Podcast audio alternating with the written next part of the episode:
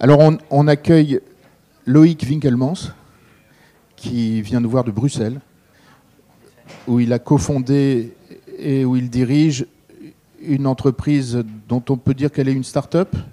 On peut dire ça, oui.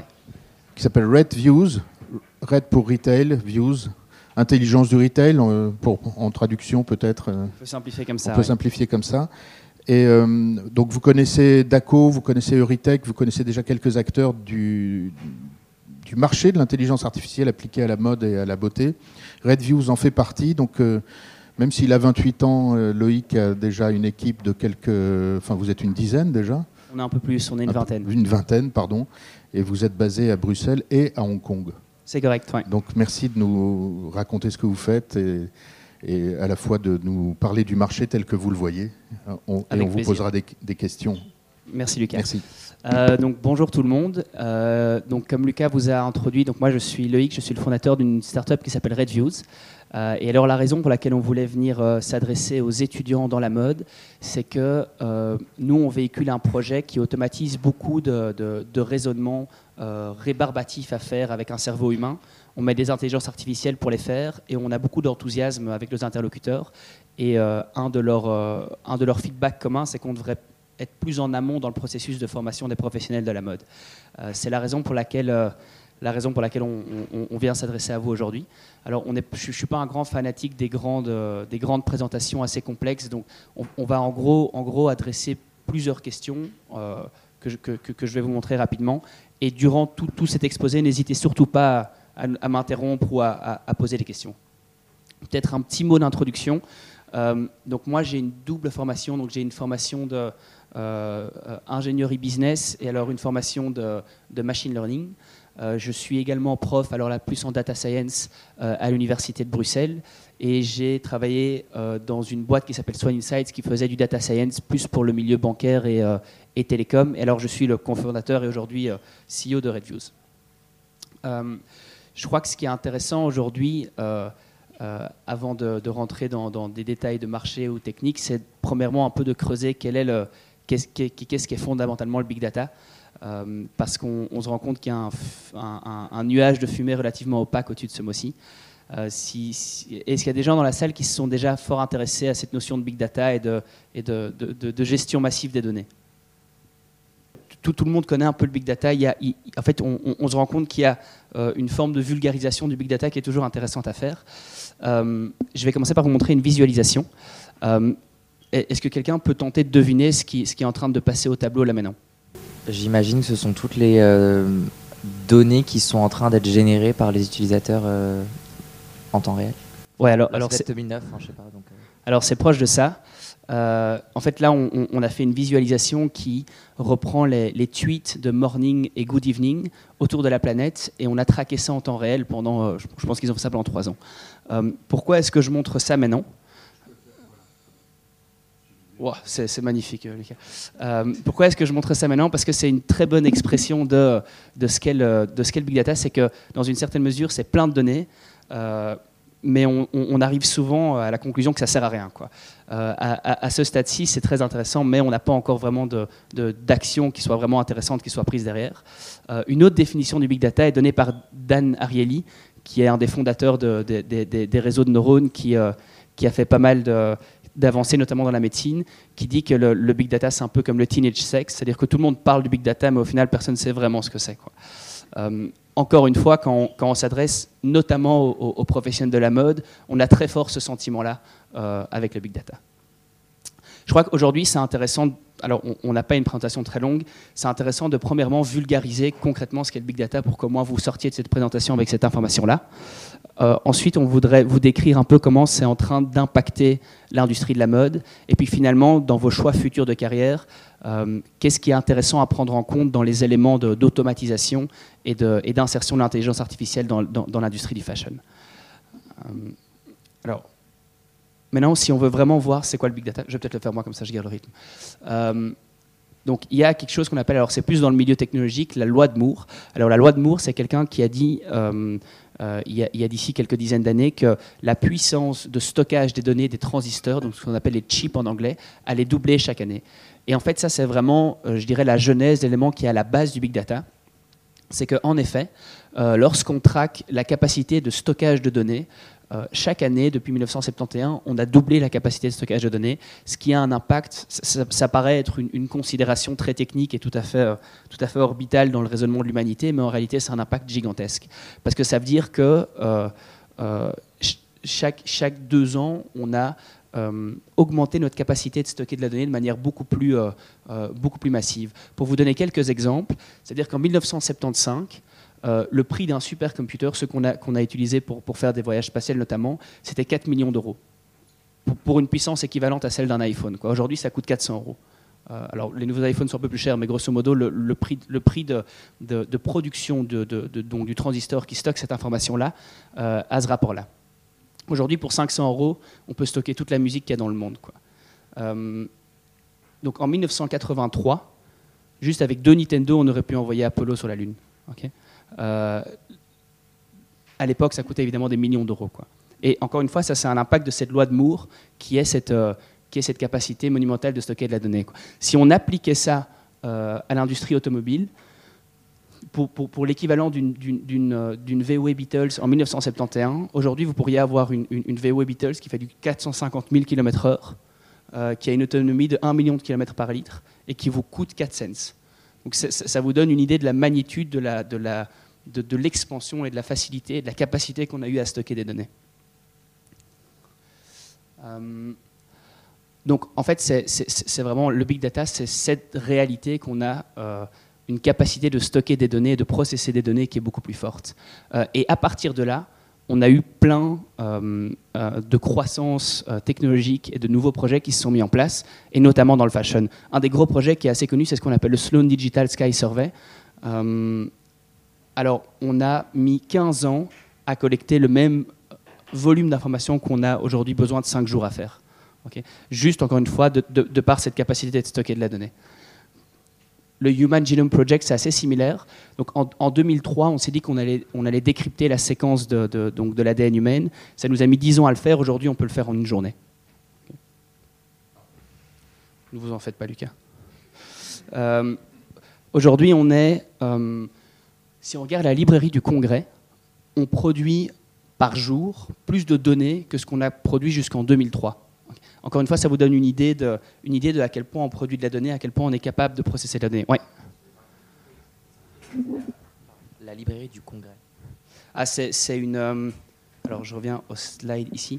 Quand on a... Euh, c'est une librairie qui est stockée aux U S et qui stocke des données sur les, euh, sur les, sur les, sur les entreprises. Et en fait, on se rend compte qu'aujourd'hui, cette librairie a historiquement eu euh, une, une réputation d'être un, vraiment un, un, un, puits de, un puits de données. C'est ça. Et, au, au, et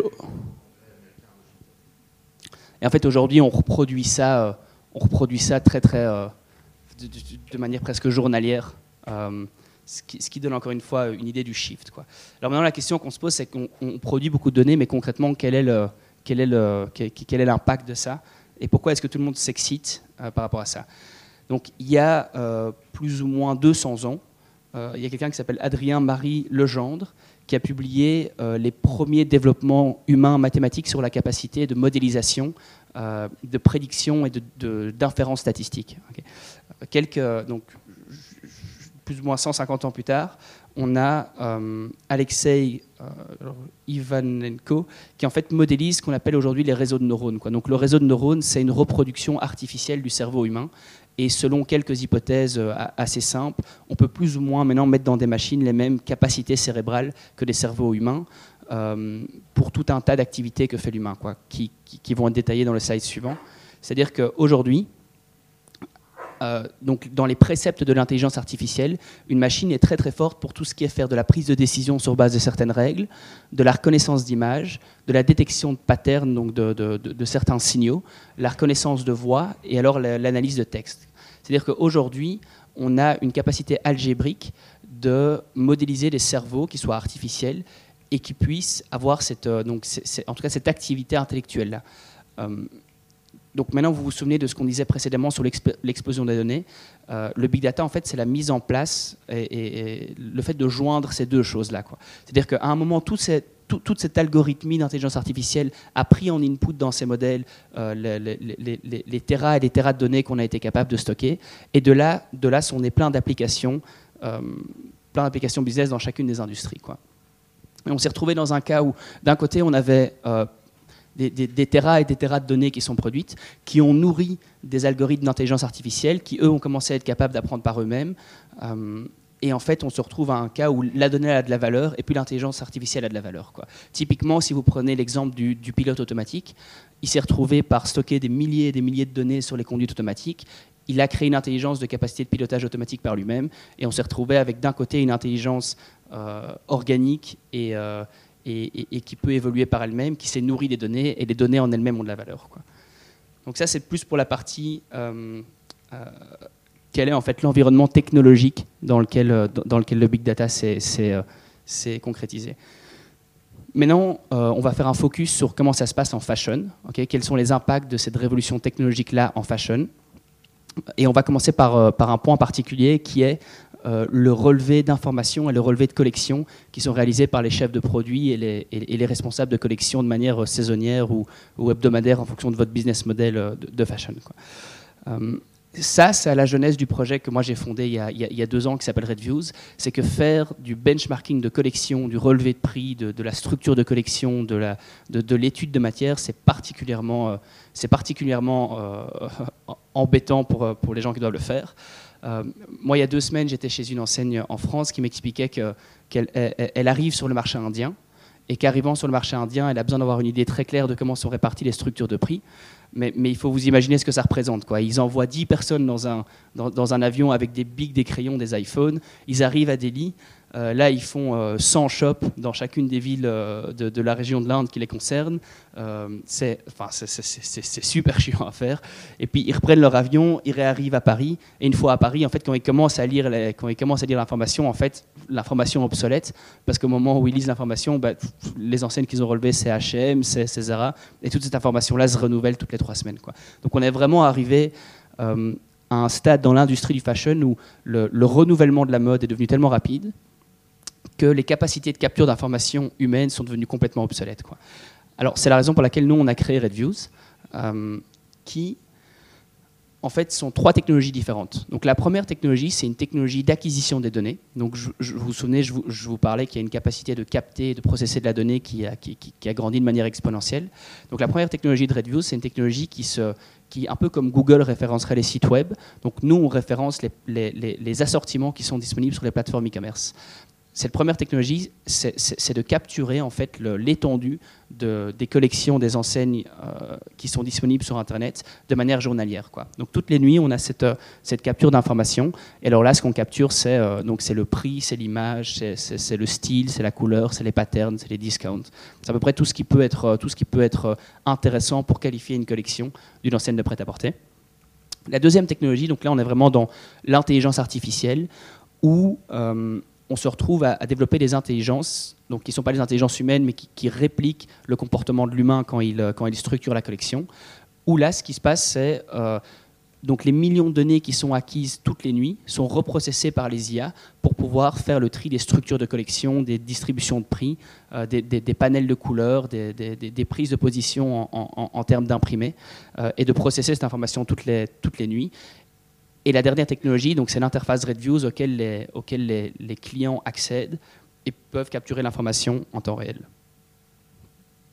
Donc pour vous donner une, une idée, ça c'est un screenshot qu'on a fait de l'interface, c'est-à-dire qu'un utilisateur RedViews sélectionne son marché, sélectionne les enseignes qui l'intéressent, et une fois que ça s'est sélectionné, en fait tout, donc tout, tout, ce, tout ce raisonnement technologique a pour but de produire de l'information en temps réel, quoi. Donc on se demande, on, on se demande comment sont positionnés le, le, le marché de la robe en termes de prix. Donc une fois qu'on sélectionne ça, en fait l'interface RedViews, ayant crawlé toute l'information en amont sur les sites web et ayant une I A qui a processé toute cette information, est capable de produire cette information euh, en, en, en temps réel.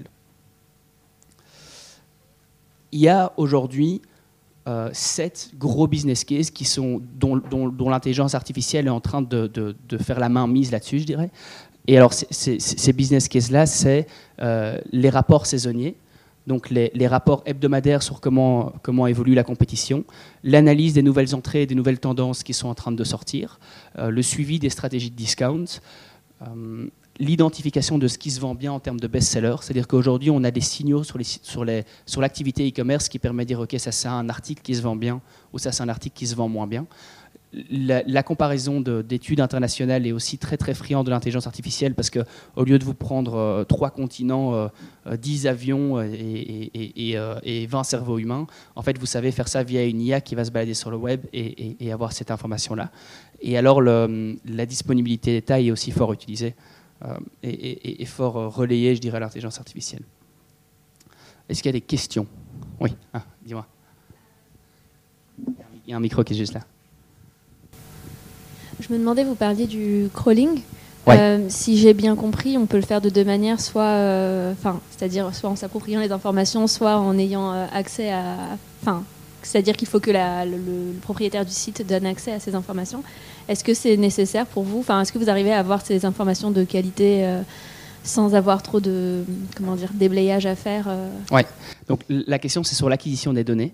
C'est une question assez centrale dans le sens où euh, donc, il y a l'I A, évidemment, qui est... Euh, Qui, qui, qui permet de trier l'information. Il y a aussi évidemment l'input au début. Euh, Aujourd'hui, donc, on est dans un, une situation juridique qui est relativement euh, non définie. Souvent, la technologie avance plus vite que la, que, que la juridiction, quoi.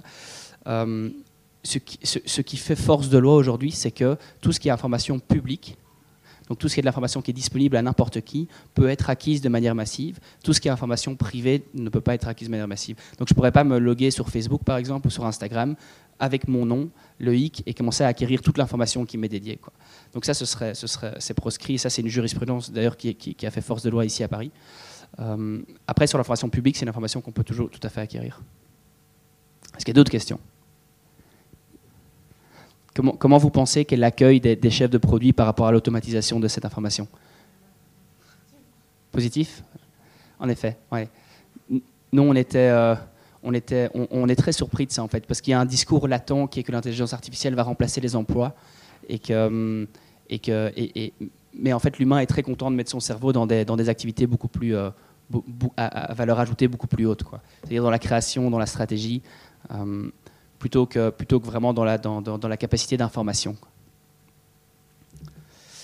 Okay, donc aujourd'hui, concrètement, si vous êtes un fashion retailer sur le marché de demain, quelles sont les différentes approches d'intelligence artificielle que vous, que, que vous devriez intégrer dans votre, dans votre boîte à outils pour, pour être tout à fait à la pointe de la, de la technologie? Donc, il y a un projet qui est né d'ailleurs ici en France qui s'appelle Tagwalk, qui a pour but de détecter les tendances en digitalisant les, euh, donc ce, qui, ce qui se passe. Vous, vous l'avez déjà eu ou elle est venue ici?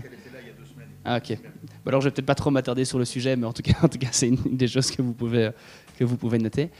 Euh, alors, il y a un autre projet, donc lui qui est basé à Manhattan, euh, qui s'appelle Trend Analytics. Alors là, le, le raisonnement de base derrière, c'est de se dire crawlons les réseaux sociaux euh, et avec des I A qui, qui, qui traquent en fait de manière très fine qu'est-ce qui se passe sur les réseaux sociaux, on peut détecter les tendances euh, en termes en termes de print, en termes de style, en termes de en, en termes de couleurs.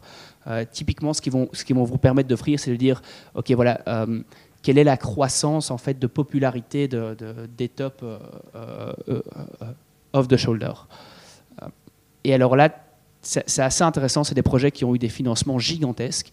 Souvent, ce dont on se rend compte, c'est que ça, ça, euh, ça permet beaucoup de nourrir le raisonnement de trend. Euh, mais les gens sont encore un peu frileux pour prendre des grosses décisions stylistiques sur base d'informations issues des réseaux sociaux. Euh, un des gros défauts des réseaux sociaux, c'est que l'information est très parcellaire et, euh, et très, euh, très volatile.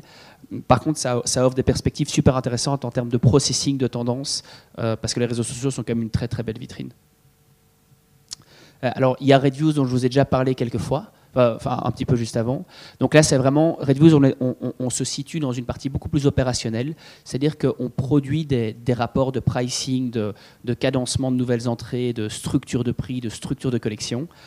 Euh, et alors là, on vient vraiment, entre guillemets, remplacer l'intelligence humaine qui est répétitive et qui, est, qui, qui, qui, qui représente en général euh, plus de cinquante pour cent de l'activité d'un chef de produit. Et alors là, on vient plugger la plateforme RedViews pour, lui, pour automatiser en fait toutes ces opérations qui, au final, n'apportent pas tellement de valeur. Alors, on, on, on fait ça beaucoup sur le pricing. C'est-à-dire qu'il y a beaucoup de gens qui se demandent en cours de saison euh, est-ce que, est-ce, est-ce que, est-ce que ma, ma, ma collection, est-ce que mes produits sont bien positionnés? Ça fait trois semaines qu'on vend, qu'on, qu'on vend beaucoup moins bien qu'avant. Euh, et donc là, ils, bah, bah souvent, ils utilisent RedViews pour faire un audit en, ferme de, en fait, de, leur, de leur stratégie pricing par rapport à leurs concurrents, ce qui historiquement, lorsqu'on devait aller dans les magasins faire une, faire une relève de prix, en fait, on, on, on arrivait en général un mois trop tard. Et en fait, on ne le faisait pas parce que ça prenait en général beaucoup trop de temps. On fait beaucoup ça sur les, les assortiments. Il y a beaucoup de gens qui détectent euh, « Ok, là, on, on est un peu sous-représenté en termes de référence couleur dans l'école Claudine ou dans, les, euh, ou, ou dans un certain type de, de, de, de produit dans une certaine catégorie. » Et souvent, ça, c'est des leviers de croissance et, et, et de vente assez importants. Les panels de couleurs sont aussi souvent traqués. Euh, notamment, il y a beaucoup de trendsetters sur l'industrie dont, dont l'évolution des couleurs est, est vraiment passée au peigne fin. Je pense notamment au groupe Inditex dans lequel on a, on, on a plus d'une trentaine d'enseignes de, qui nous demandent vraiment de détecter quel est le, quel est l'investissement en termes de, de couleurs dans chacune des catégories, quelles couleurs sont laissées tomber et quelles couleurs sont investies. Ça va de pair évidemment avec l'étude des imprimés. Et alors dans, dans, dans les... Dans les, dans les stratégies promotionnelles, c'est aussi quelque chose qu'on qu'on, qu'on traque assez souvent. Alors, il y a d'autres euh, d'autres acteurs qui se positionnent plus entre les deux. C'est-à-dire qu'on on se met en tant que... Donc, on traque les gros trendsetters dans l'industrie. Euh, dans chacun des marchés, on, on prend les, les, les vingt plus grosses enseignes et alors on, on, on fait un rapport, si vous voulez, journalier de comment ces plus grosses enseignes évoluent. Et alors ça, c'est, ça a beaucoup de succès chez les, euh, chez les pure players. Typiquement les, euh, les, les, les boohoo, les, euh, qui, qui, qui, qui vont se dire ok, comment est-ce que, comment est-ce que le marché évolue et comment est-ce que ma marketplace en, en, en réaction doit évoluer par rapport à ce marché. Alors là, il va y avoir typiquement des, des, des, des études euh, générales sur des, sur des gros acteurs. Okay. Donc, maintenant, on peut se poser la question, peut-être que vous avez des questions sur ce que je viens de montrer euh, euh, précédemment, ou alors tout est crystal clear. Oui. Est-ce que vous pouvez revenir sur euh, euh, comment dire, vos clients, ils sont plutôt euh, sur quel segment en fait, plutôt euh, moyen, euh, entrée de gamme ou... Oui, bien sûr. Euh, alors c'est très intéressant comme question. Nous, on a, en fait, on a, on, on a beaucoup de, on a différents types de clients. C'est-à-dire que on, on a la masse, on a le premium et on a le luxe. Par contre, les, le type d'information qui est automatisé par par l'intelligence artificielle n'est pas du tout la même en fonction du, du, du segment dans lequel vous vous trouvez. C'est-à-dire que le, le, la masse, va, et alors là ça va typiquement être les grands, les grands acteurs français comme euh, Kiabi, Camaïeu, enfin il y en a, il y en a énormément. Eux, ils vont être beaucoup plus intéressés par les structures de collection, par le pricing et par les discounts, parce qu'en fait, c'est un peu le nerf de la guerre dans l'activité qu'ils ont. Si vous prenez le luxe, euh, si vous prenez le premium, ils sont beaucoup plus intéressés par euh, les nouvelles entrées, le cadencement des nouvelles entrées, les fabriques qui sont utilisées pour faire leurs produits. Et alors, le luxe, lui, est beaucoup plus intéressé par la disponi- disponibilité des produits, les profondeurs de collection. Donc, en fait, au plus on monte, au plus on veut être attractif sur le, sur le marché. Et au plus on descend, au plus on veut être dans, dans, dans une guerre de prix et, et gagner la guerre de prix. Mais, mais je crois que dans tous les cas, en fait, l'information est vraiment un élément essentiel pour, pour rester pertinent. Je ne sais pas si ça, ça répond à ta question. Est-ce qu'il y a d'autres euh, d'autres questions sur le sujet ? Okay. Donc là maintenant on va passer dans une partie de la présentation qui est un peu plus... Euh, donc tout ce que je vous ai dit jusqu'à présent était relativement descriptif et on a, euh, on a euh, entre guillemets, on a des données pour le documenter. Maintenant ce que je vais vous montrer c'est plus notre vision, euh, je dirais à, à, à deux, trois, quatre, cinq, dix ans de comment l'industrie et comment le marché de l'emploi euh, de l'industrie du fashion va évoluer. Donc quand on, en général quand on se demande quels sont les, les, les jobs qui vont être remplacés par l'intelligence artificielle, on fait une première distinction entre ce qu'on appelle l'intelligence processive, donc ce qui est vraiment une intelligence de répéter ce que l'humain a déjà fait précédemment, et une intelligence adaptive, ce qui est en fait plus l'essence de l'humain, c'est-à-dire face à une nouvelle situation, qu'est-ce que je vais faire, quoi. Typiquement, dans l'intelligence processive, reproduire un rapport de, de, de structure de prix, c'est quelque chose qui est beaucoup plus processif parce que vous savez comment le faire, vous savez quelle échelle, vous savez, vous, vous savez quelle information prendre et comment la structurer. Euh, l'intelligence de création, par exemple, d'un nouveau, du, d'un nouveau modèle ou d'une nouvelle stratégie business est beaucoup plus adapti- adaptive, quoi. Alors ensuite, il y a une autre réalité, c'est que il y a des domaines qui ne sont pas du tout data-friendly, il y a des domaines qui sont très, très data-friendly. Euh, c'est-à-dire que quand... quand Quand on parle de high data tracking, c'est-à-dire est-ce qu'il y a des domaines, est-ce qu'il y a une activité qui recense beaucoup de données? La raison pour laquelle on parle de ça, c'est parce que lorsqu'on veut créer une intelligence artificielle qui reproduit un comportement humain, on est complètement dépendant de savoir, d'avoir pu documenter par le passé les comportements humains et d'avoir des données qui expriment comment ils se sont comportés précédemment. Si on si, si n'a pas ça, Euh, en fait, c'est impossible de reproduire une intelligence artificielle. D'ailleurs, ça ça, ça, ça met un peu la limite par rapport à, à toute cette crainte globale d'avoir une intelligence artificielle qui prendrait le dessus sur, le, qui prendrait le dessus sur la race humaine.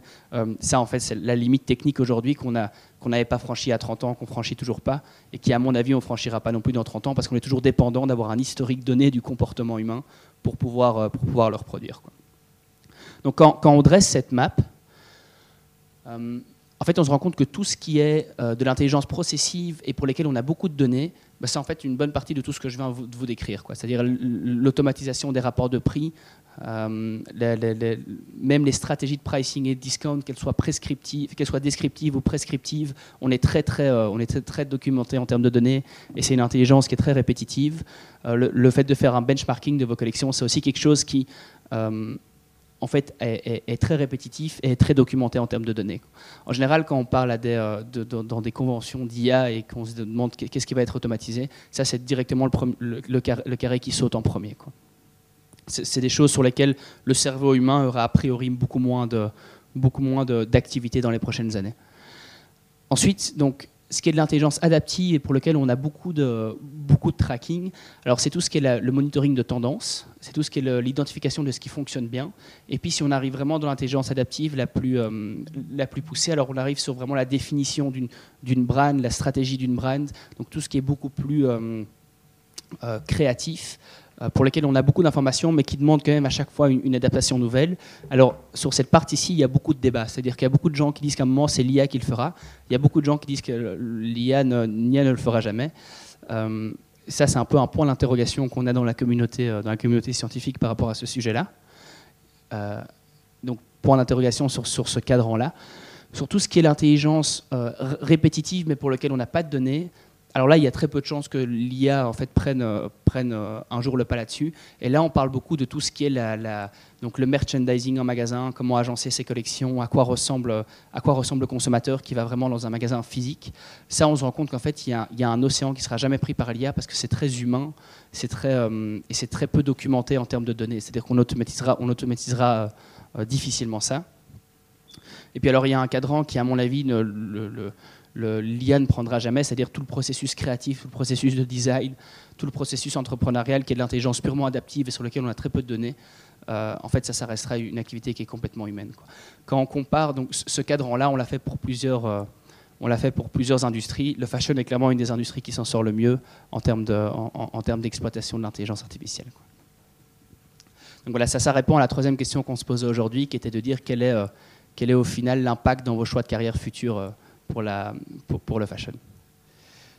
Donc voilà, ça c'est tout ce qu'on voulait vous, euh, vous, vous communiquer euh, euh, durant, cette, euh, durant cette courte présentation. Et alors on est ouvert, allez-y, ouais, on, est, on est ouvert pour euh, toutes les questions que vous souhaiteriez poser. La première question est toujours un peu difficile, donc on peut directement passer à la deuxième. Une question, on pourra partager cette dernière euh, slide qui est vachement intéressante, merci. Euh... Je suis assez surprise en fait par euh, la dernière slide parce qu'on parle de plus en plus de stratégie omnicanal, de toutes ces choses-là, euh, sur le brick and mortar et euh, le merchandising. Ouais. Et du coup, euh, il y a, a l'air d'avoir une prise de conscience, on va dire, des, des marques. Est-ce qu'on euh, voit plus de données s'accumuler euh, sur ces sujets-là, ou est-ce qu'on essaye de réfléchir à ce qu'on pourrait en faire à terme si on arrive à avoir assez de données, et cetera. C'est juste, ouais, c'est juste. Alors, il, donc, il y a deux sujets différents. Il y a vraiment l'automatisation de, donc, du delivery, entre guillemets de la livraison du produit, quoi, et de l'achat du produit. Euh, et puis, il y a à quel point le, les raisonnements humains vont être remplacés par des raisonnements artificiels, quoi. Euh, je crois que c'est assez juste de dire qu'il y a de plus en plus de données qui vont s'accumuler Via, via cette capacité omni, euh, omnicanale.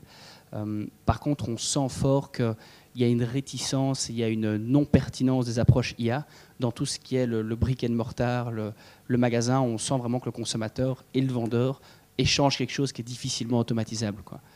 Euh, par contre, je suis d'accord avec toi que, que je pense que toute l'approche omnicanale va, peut-être pas maintenant, mais à terme, stocker de plus en plus de données. Ah, encore, encore une fois, donc, sur cette partie-ci, euh, il n'y a pas un, un, un accord euh, euh, de tout le monde et de tous les... Euh, c'est vraiment une partie prospective, quoi. Donc c'est comme ça qu'on voit l'industrie évoluer. Par contre, euh, c'est beaucoup moins descriptif que les parties précédentes qui sont, qui sont fort documentées, quoi. Une question sur les, les acteurs de la big data et de l'intelligence artificielle. Dans vos prospections, vous rencontrez les gros comme I B M, j'imagine, ou, ou, ou d'autres. Et quel est votre, votre avantage par rapport à eux ? Euh, Quand vous dites l'I P M, vous bah, pensez à... I B M, non, je veux dire que vous êtes... Ah, I B M, okay, I B M, ouais. I B M, I B M. Um... Comment, comment vous vous positionnez en fait, par rapport aux gros acteurs de, de, de ce marché ? Alors, on, on, on est peu, en réalité, en, en, en interaction avec les gros acteurs. Euh, par contre, c'est des acteurs qui se posent beaucoup la question de la pertinence de leurs services sur le, sur le marché, quoi.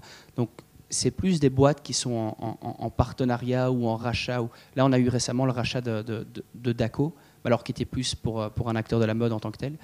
Euh, mais en fait, innovation comes from the pool, quoi. Donc, on se rend compte que ces acteurs-là, soit euh, rachètent de l'innovation, soit ça vient rarement d'eux. Et comme on est vraiment au début de ce marché-là, euh, on, on a encore très peu de, de, de pitch euh, avec des I B M ou des, ou des Nielsen ou des, ou, ou des Reuters.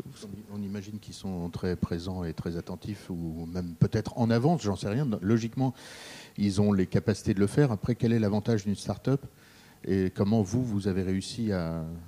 Bah déjà ouvrir, ouais, un bureau. Je rappelle que Loïc a vingt-huit ans, donc euh, voilà, ouais. il, y a, il y a quand même un appel d'air du marché très fort euh, et, et une qualité de, de l'offre que vous, que vous proposez. C'est l'anti-Lucas. On y reviendra tout à l'heure. Je veux bien que vous nous expliquiez euh, la combinaison entre votre intelligence à vous et les outils que vous utilisez, cartes graphiques ou autres, dont on parlait ici avec Paul Mougineau euh, il n'y a pas longtemps, ouais, de, de Daco. Mais euh, voilà, votre euh, positionnement par rapport aux gros acteurs, ça, ça m'intéresse. Mais, mais, mais ouais, c'est intéressant. En réalité, je pense qu'il y a un gros avantage de la start-up, c'est qu'on peut très ra rapidement s'incuber entre guillemets avec une brand, quoi. C'est-à-dire qu'un I B M ne va jamais arriver chez un, un, un, un Pimkie ou un Zara et dire « Ok, faisons un petit P O C, ça coûte pas très cher et, et on avance. » Tout le monde sait ce que c'est un P O C. Donc un, un, prof, un P O C, c'est un pro proof of concept.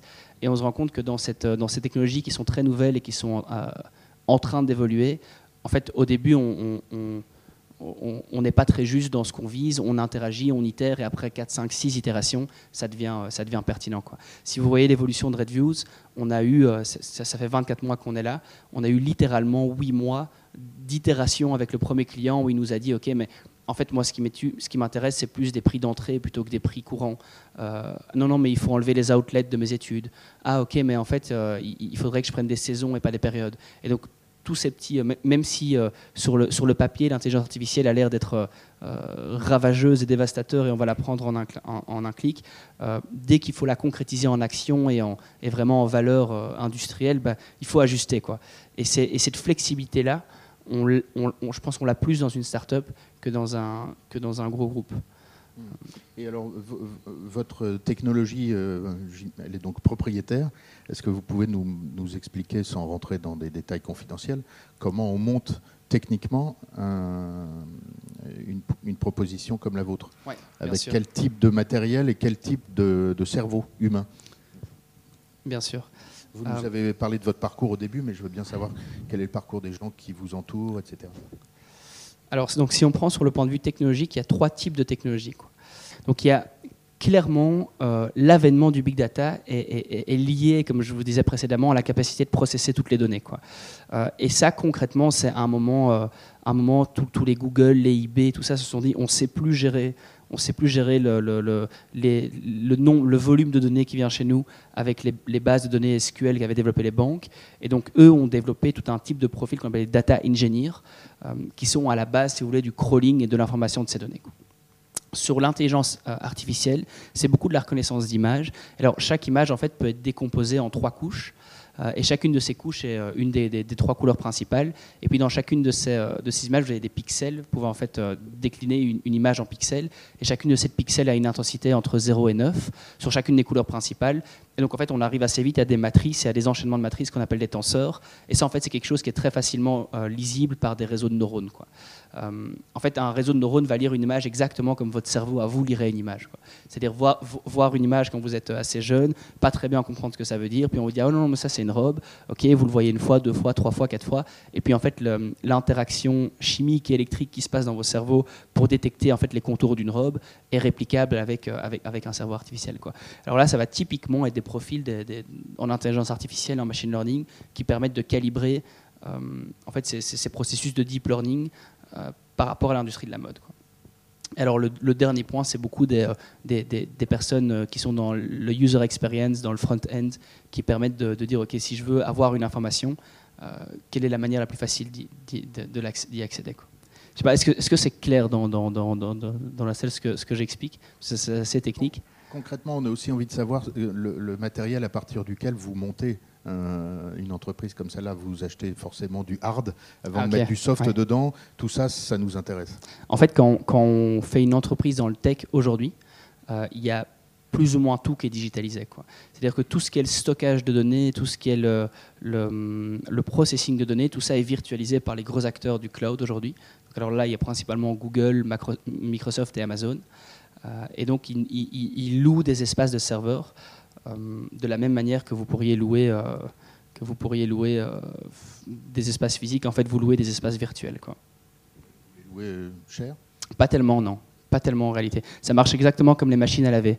Donc, c'est-à-dire qu'eux utilisent leurs serveurs pour, euh, pour euh, processer tout, tout le, donc, toute l'activité de Google. Et puis quand ils ne sont pas euh, en utilisation, un peu comme le réseau électrique, ils le mettent à disposition des, euh, donc des, des sociétés qui travaillent dans le, qui travaillent dans le tech, quoi, ou en tout cas qui ont besoin de serveurs. Donc vous pluguez votre algorithme dessus et vous le protégez comment? Comment ça se... Enfin, excellente question. J'ai jamais vu de près, enfin, on en parle parfois avec Paul Moudigino qui nous parle de, de, de technique un peu, mais okay. j'ai jamais vu de près, euh, sauf si en image on voit, on voit des serveurs qui font bip, mais je veux bien que vous nous racontiez un peu... C'est ouais, très abstrait. C'est très abstrait en réalité. C'est-à-dire que le, euh, si vous voulez matérialiser ça, en fait, ça se passe au niveau des, des, des processeurs où c'est des, des, des, des bits qui circulent de l'information et qui, qui avec, avec un entrée, une entrée et une sortie, quoi.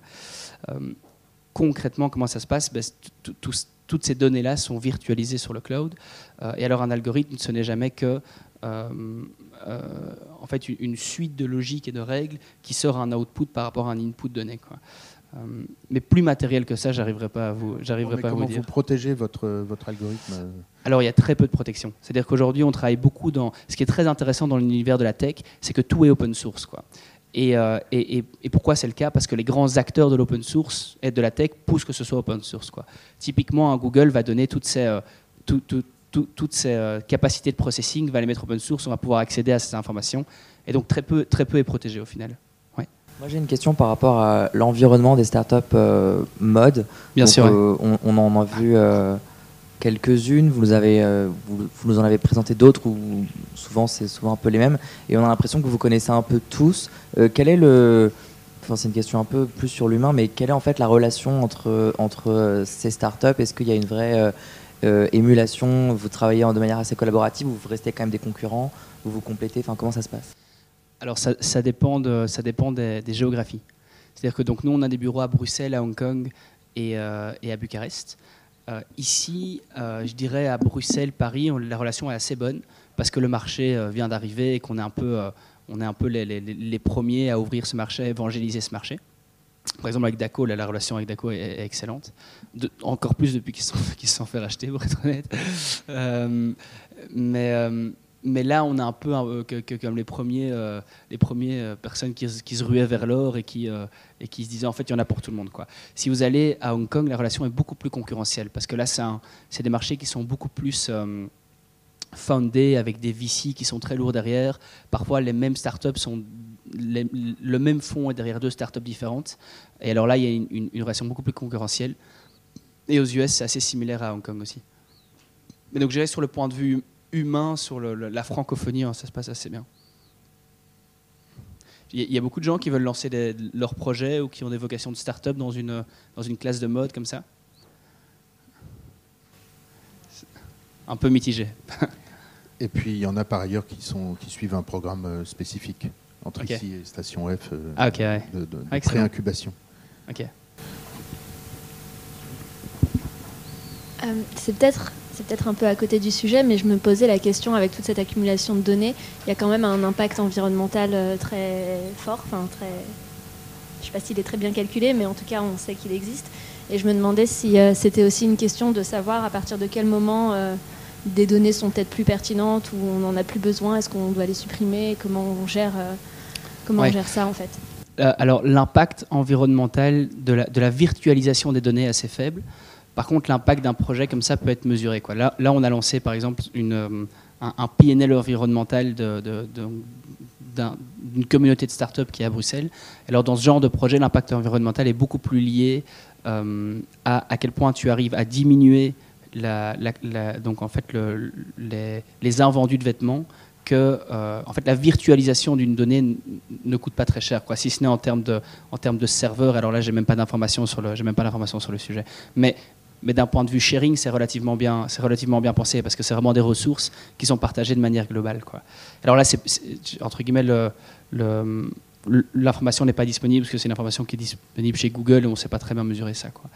Mais, euh, mais par contre, le positionnement écologique d'un projet qui a pour vocation de, d'optimiser les, les, les, les, les, les, les collections en fait, des, des retailers, euh, la vocation de fond qui est moins exprimée, mais c'est de se dire, ok, est-ce qu'à un moment, on ne peut pas diminuer les invendus, Euh, même si c'est de un pour cent sur une enseigne de, de, de, de, de millions et de millions d'euros, c'est, c'est un impact écologique super positif, quoi. Bonjour. Bonjour. Pourquoi est-ce que vous avez choisi le, le domaine du la, le business de la mode? Parce que vous n'êtes pas le premier, mais est-ce que c'est vraiment le secteur où la data a le, le plus de valeur? Alors c'est, c'est le secteur où historiquement les industries qui sont le plus consommatrices de, de, de données, c'est la banque, c'est les télécoms et c'est les médias. Dans, dans mon expérience professionnelle précédente, j'utilisais des technologies qui étaient similaires pour ces, pour ces, industries, ces industries-là. Ce qui s'est passé avec la mode, c'est qu'il y a eu récemment, d'ailleurs, un Français qui a développé des algorithmes de deep learning pour la lecture des images de manière beaucoup plus fine euh, qu'avant. Et il y a eu, une fois que ça est arrivé, les gens ont commencé à se dire « Ok, mais si on a une capacité de lecture des images, parallèlement à ça, il y a, il y a un océan de données Euh, iconographiques, donc d'images qui sont, euh, qui sont disponibles dans la mode, donc il doit y avoir quelque chose, quoi. Et si, si je réponds de manière complètement personnelle, on a beaucoup itéré. Au début, on faisait une espèce de Shazam des vêtements, où je prenais une photo de votre pull bleu parce que je le trouvais bien, et j'essayais de trouver à Internet, sur Internet où est-ce qu'il était vendu, quoi. Euh, en l'occurrence, ça ne marchait pas très bien, parce que technologiquement, c'était pas prêt. Puis, c'est ça, ouais. Puis on a eu une espèce de... D'ailleurs, Timo l'a lancé ça récemment, et ça fonctionne beaucoup mieux que nous, donc, euh, donc on, a, on a peut-être bien fait de le laisser. Euh, puis on, on a itéré sur pas mal de projets en fait, qui mêlaient cette présence de données dans la mode et la capacité de l'intelligence artificielle à lire les images, quoi. Donc je pense que pour répondre à vos questions, c'est, c'est ces progrès scientifiques-là qui ont donné naissance à ces, à ces avancées-là. Mais justement, euh, est-ce que euh, l'intelligence artificielle, c'est pas justement arrivé à maturité? C'est-à-dire, est-ce qu'on n'a pas tout trouvé là-dessus euh, ou pas? En termes de est-ce développement que pas, techno... Est-ce que c'est pas juste une question de temps pour que tout le monde l'adopte? En termes de développement technologique lié à, à ou de projets qui sont faits sur base d'intelligence artificielle. De développement technologique. Est-ce qu'on n'a pas euh, vraiment tout trou... Est-ce qu'on n'est pas allé au bout euh, Ah, c'est une bonne question. Pouvait, euh... Je ne sais pas vous répondre. Ça dépend vraiment des recherches qui sont sorties. Euh, ça dépend de, de, des papiers, des doctorats qui sont en place. Je pense que si je devais répondre, euh, si je devais faire un guess, euh, je dirais, je, je dirais qu'il y a un, un en termes d'intelligence artificielle, d'un point de vue purement algorithmique, ça fait cinquante ans qu'on a tout trouvé. C'est-à-dire que les, les, les mathématiciens étaient là bien avant, et c'est des trucs qui existent depuis longtemps. Par contre, comme j'expliquais, ce qui change beaucoup, c'est l'input qu'on peut mettre dans l'intelligence artificielle, quoi, avec des, des, des résultats de ces I A qui, qui, qui, qui... En fait, quand on apprend un, un conducteur automatique... Euh, euh, euh, Enfin, un, un conducteur fictif à conduire comme le ferait un humain, ce qui est incroyable, c'est la capacité d'enregistrer les, les, les données euh, qu'on a dans les conduites de ce que nous faisons, quoi. Ça, on ne le savait pas le faire avant. Et donc, par contre, les, les projets qui vont découler de cette capacité de nourrir les intelligences euh, artificielles de, de nouvelles données, ça, à mon avis, on n'est qu'au début.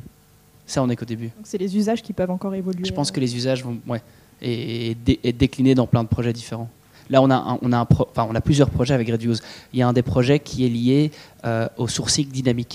En fait, lorsque vous parlez de, aux, aux entreprises de sourcing à Hong Kong, et, en fait, eux, ils ont un gros, gros, gros problème, c'est le, le, le temps de livraison de, bah, de, de, de, de la production vers l'Europe et vers les U S, quoi. Euh, ils sont en train d'investir énormément dans l'intelligence artificielle pour être capable de dire à l'avance ce qui va arriver sur le marché U S et sur le marché euh, européen, pour en fait devenir, eux... Euh, euh, complètement pertinent sur les temps de livraison, quoi. Ça, ça, ça, ça, c'est un des projets aussi dans la mode qui va, qui va à mon avis, arriver assez rapidement, quoi. Un autre projet, ça va être sur la... Il euh, y a beaucoup de gens qui lèvent beaucoup de sous pour le moment pour faire des brands qui sont purement designés par des intelligences artificielles, euh, avec, qui seraient des pure players, quoi. Et donc, ils font un peu le tour de ce qui se vend bien sur Internet, qui designent de manière artificielle, et d'ailleurs, d'un point de vue technologique, c'est encore là pour le moment que ça bloque, euh, et puis qui sont vendus en termes de pure players, quoi. Et puis qui sont produits une fois que c'est vendu, quoi. Donc, avec un risque qui est, qui est de zéro sur la production, quoi. Euh, là, d'un point de vue technologique, sur le design, art- sur, sur, sur le design artificiel, on n'y est pas encore, mais je pense que ça va arriver aussi. Et donc je pense que ouais, sur les déclinaisons des, des différents projets, là, on, on, est, on, on a encore beaucoup de choses. Maud. Et question plus créative, est-ce que vous ne pensez pas qu'à plus long terme, l'intelligence artificielle risque de un peu tuer l'aspect créatif? Parce qu'en gros, pour l'instant, c'est plutôt utilisé pour, entre guillemets, limiter la, la casse pour les entreprises. On sait que tel produit marche bien, tel... Enfin... Je pense que c'est l'inverse. Je pense que, je pense que justement, euh, les gens vont utiliser cette capacité d'analyse et de benchmarking pour se positionner différemment, quoi. Je pense qu'un qu'un Zalando ou un Boohoo ou, ou, ou vraiment des marketplaces purs sont en train de... Là, alors, pour le coup, pour l'aspect créatif, sont en train de complètement l'inhiber, quoi. C'est-à-dire que justement, à la contre-courant de ce que va donner les datas et donner les analyses. Dans le cas de la marketplace, ouais. Ou dans le cas... De... C'est ça, exactement. Donc, y a... Nous, on a beaucoup de brands qui regardent les enseignes pour être sûr qu'elles aient un positionnement différent qui soit consistant par rapport à leur A D N de marque, quoi. Euh, et alors, je pense qu'en termes purement de raisonnement humain, on a beaucoup de marques aussi où ils disent « Putain, mais j'en peux plus, je passe mon temps à faire des, des, des, des, des, des enfin, en gros, des, des raisonnements que je répète tous les ans et qui servent à rien, quoi. » Et donc, si, si tu me donnes vingt pour cent en plus de créatif ou de stratégique ou de, ou, ou de raisonnement qui est beaucoup plus propre à l'humain, en, en fait, tu augmentes, sur le point de vue individuel, tu augmentes sa capacité créative, quoi. Donc je pense que c'est assez proche de l'inverse. C'est assez proche de l'inverse. C'est le cas de Dior qui vous fait euh, réfléchir comme ça, le, le, les sacs qu'on a vus l'autre jour. Parce qu'effectivement, on peut se poser la question de, du lien entre le marketing et la création avec des exemples comme ça. On a décortiqué euh, okay. euh, l'exemple du saddle euh, que Dior a affiné, en tout cas redéveloppé avec Euritech. Et donc oui, il y a de, il y a de la tendance du, du, la tendance fine qui est analysée et qui permet d'orienter. Enfin, c'est des béquilles pour la création, mais la création, elle, on sent quand même qu'elle est à côté. Et ils y tiennent aussi au fait qu'elle qu'elle reste à côté. Donc c'est un vrai sujet complexe, mais on voit bien que le, le cœur de ces marques, c'est de dire mais il y a un domaine où de toute façon le cœur nucléaire, c'est en dehors du. Mm-hmm. en de, Et je pense, je pense que l'avenir répondra beaucoup mieux à, à, à votre question que moi, hein. euh, parce qu'il y a plein de gens qui, qui, qui expriment ça. Euh, moi, de l'intérieur, j'ai plus le sentiment de, de, de l'argument que je viens de développer, quoi. Par contre, euh, c'est clair que c'est clair que c'est une question. Mais mais il y a beaucoup de gens qui, qui, qui, qui en fait sont complètement euh, la langue pendue devant les euh, devant les Zalando, les Amazon, qui, qui en fait produisent, produisent des private labels sur base des best-sellers qu'ils identifient de manière super fine et qui se disent ok, mais euh, Euh, il faut qu'on trouve une manière de se, de, de, de se différencier par rapport à ça. Et en fait, il n'y en a pas, il y en a pas cinquante, il y en a deux. Soit, soit on acquiert cette même capacité d'identification d'un succès commercial et de la produire, soit on développe une A D N de marque qui soit super forte et qui, qui permette de rester pertinent sur le marché, quoi. Et justement, c'est la question que je vais vous poser. Entre le masse et le luxe, euh, est-ce que vous sentez que le luxe est beaucoup plus lent, beaucoup plus rétif, beaucoup plus... Euh, distanciés par rapport à ce que vous leur proposez, même si on voit bien qu'ils cherchent autre chose, comme vous nous l'avez bien dit tout à l'heure. Vous trouvez que c'est plus facile de travailler avec du masque qu'avec du luxe, j'imagine? Alors il y a un an, je vous aurais répondu oui. Euh, maintenant, je vous réponds non. Euh, parce qu'on sent que le luxe a mis beaucoup de temps à s'y mettre, mais maintenant, ils arrivent avec des bazookas, quoi. C'est-à-dire que les, les, les projets qui sont dédiés à l'I A dans le luxe, euh, les budgets qui sont dédiés aux projets de l'I A dans le luxe sont beaucoup plus massifs que, que, que pour le masse, quoi. Par contre, les, les, les, les finalités sont différentes, quoi. Donc le masse, vraiment un positionnement, euh, rap, je dirais, prix de positionnement, d'écoulement, quoi, et presque de discount. Alors que le luxe, c'est beaucoup plus de, de la construction d'identité de marque, quoi. Par exemple, là, on a un projet avec, avec euh, une enseigne de luxe euh, où le but, c'est en fait de benchmarker leur disponibilité des tailles euh, dans le seul but de pouvoir euh, justifier leur, euh, leur stratégie de disponibilité, non-disponibilité, quoi. Ce qui est quand même très, très fin et très, euh, très identitaire en termes de stratégie de marque, quoi. Encore une fois, on veut de l'information pour être pertinent sur ce qu'on fait, quoi. Est-ce qu'il y a d'autres questions pour Loïc ? Avant de le laisser repartir à Bruxelles. Moi, je vais passer un peu de temps ici, euh, ici à Paris d'abord. Si vous voulez venir à Bruxelles d'ailleurs, à un moment, n'hésitez pas. Est-ce que Bruxelles est un, est un lieu euh, intéressant pour une start-up comme la vôtre? Est-ce que vous êtes, euh, vous êtes dans, un, dans un espace comme celui qu'on a ici euh, où il y a beaucoup... Comme Station F? Oui, ouais, il y a de l'effervescence. Ouais. Quels sont les, les lieux euh... En fait quand, on fait, quand on fait un projet comme ça, euh, tech, quand on se situe par rapport aux gros pôles mondiaux, Euh, le gros inconvénient de l'Europe par rapport à, à la Chine ou des U S, ça va être le coût du travail et la, flexi et la rigidité du travail. Euh, le gros avantage, c'est la qualité des formations. Donc on a beaucoup de... En fait, si vous allez à Palo Alto et que vous voulez prendre un, un, un, je sais pas, un ingénieur, ça vous coûte au, au minimum huit mille dollars. Euh, ici, à niveau égal, on peut l'avoir pour, pour, pour, pour, allez, pour, pour la moitié de ça. Quoi. Euh, mais le, le coût du travail par rapport à la formation. Quoi. Et, et ce qui est embêtant, en fait, chez, chez nous, c'est la rigidité du travail. Quoi. C'est-à-dire qu'on peut l'engager, mais alors on ne peut pas s'en séparer, on peut pas... Alors Bruxelles, en l'occurrence, c'est intéressant, là c'est plus de la fiscalité, mais Bruxelles est intéressant parce qu'il défiscalise les premiers employés d'une start-up. Hum, mais je pense qu'on est... Euh, euh, je pense que ça se réveille quand même un peu. C'est-à-dire qu'ici, vous connaissez beaucoup Station F. À Bruxelles, il y a des projets qui sont assez similaires. Euh, je, je pense que l'environnement tech et start-up euh, se développe pas mal en, en francophonie, en tout cas, je dirais. Vu de loin, on est la même ville, hein. Oui. Eh ben, merci beaucoup Loïc. Merci et pour votre attention. Merci Lucas. Bientôt.